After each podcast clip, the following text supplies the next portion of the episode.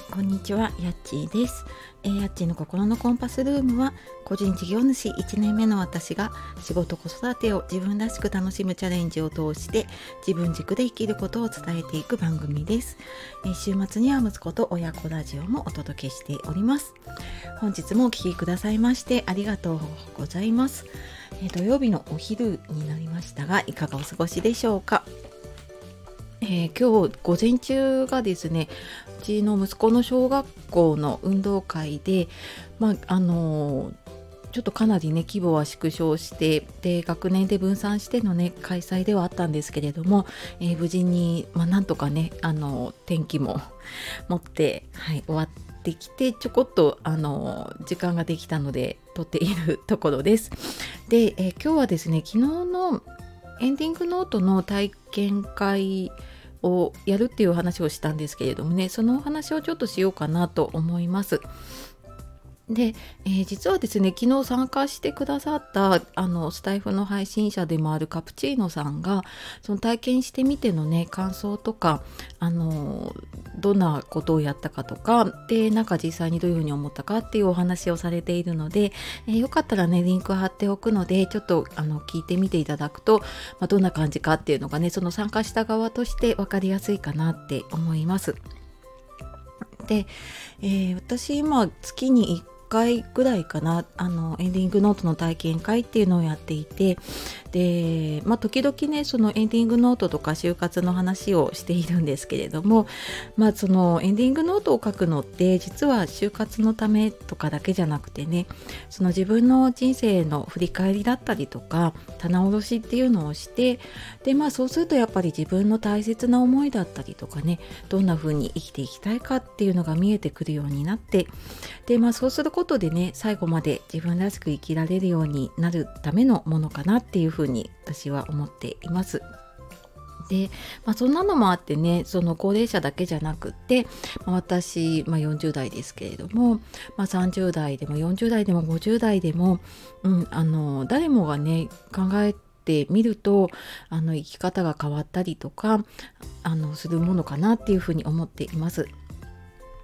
で、なかなかね、あのその体験会では実際にそのじゃあお墓が欲しいかどうかとかね、あの財産どういうふうにしたいかっていう、まあ、質問は軽い感じなんだけれども、結構考えるような質問に、ね、なっています。で、この質問もあの松田美弘さんっていうね、魔法の質問の、ね、方が質問を考えてくれたノートというかね、あのそれの体験版を使っているので、すごくなんか考えていくと深まるような質問がね、あの い, いっぱい乗っかっています。で、なかなかね、なんか大切なのはわかるんだけど、ついついね目を背けたくなっちゃうようなことですよね。そういう自分の将来のこととか自分の人生の最後のことってね、なんだけれどもやっぱり一人でなかなかね向き合えないけど、一緒に考えたりとか、まあ、そこでね、あの自分はこういうふうに思うっていうふうに話をしたりすることで、うん、なんか自分でも振り返りになるし、なんか自分が思ってなかったようなね思いに気づいたりとかすることがあります。で、なんか参加される方方ね、昨日はさんにんオンラインで参加してくださったんですけれども、なんか共通していたのがね、やっぱりその大切な人とか大切な家族のために自分ができることをやっておきたいなっていう思いがね、すごくなんか本当 あ, あったかい思いというかね、うん、そういう人をね大事に思う気持ちだったりとか、あとまあ自分自身のね生き方を考えたいっていう気持ちとかが伝わってきて、うん、なんかすごく相乗効果なんだと思うんですね。こう一人でやってる時には出てこないような気づきとか、なんか出てこなかったようなあの気持ちとかがね出てきたりとかするので、なんか私自身もすごく改めてねあの考えた場でした。で、私自身もまだそんなにあのエンディングノートがっつりと書き上げてるっていうよりは、自分はなんかこういうふうに思ってるなっていうのをなんとなく整理しておいて、で、まあとりあえずね家族にはそれをタイミングを見てねちょこちょこと伝えてますね。うん、あの延命は私はしなくていいからとか、うん、あのそういうことも伝えたりとかね、まあ、お墓もあの自分としてはねそんなにいらないかなって思ってるっていうようなのとかも伝えたりはしています。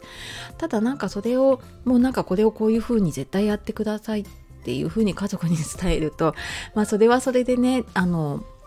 その意思をこう引き継がなきゃいけないってなった家族もすごく負担になっちゃうこともあると思うし、他の家族とのね兼ね合いとか出てくるようなことだと余計にね家族に迷惑をかけちゃうっていうことがあるので、まあ、その辺はねあの意思を伝えておいて、あとはまああの良きに計らってくださいじゃないんだけれども、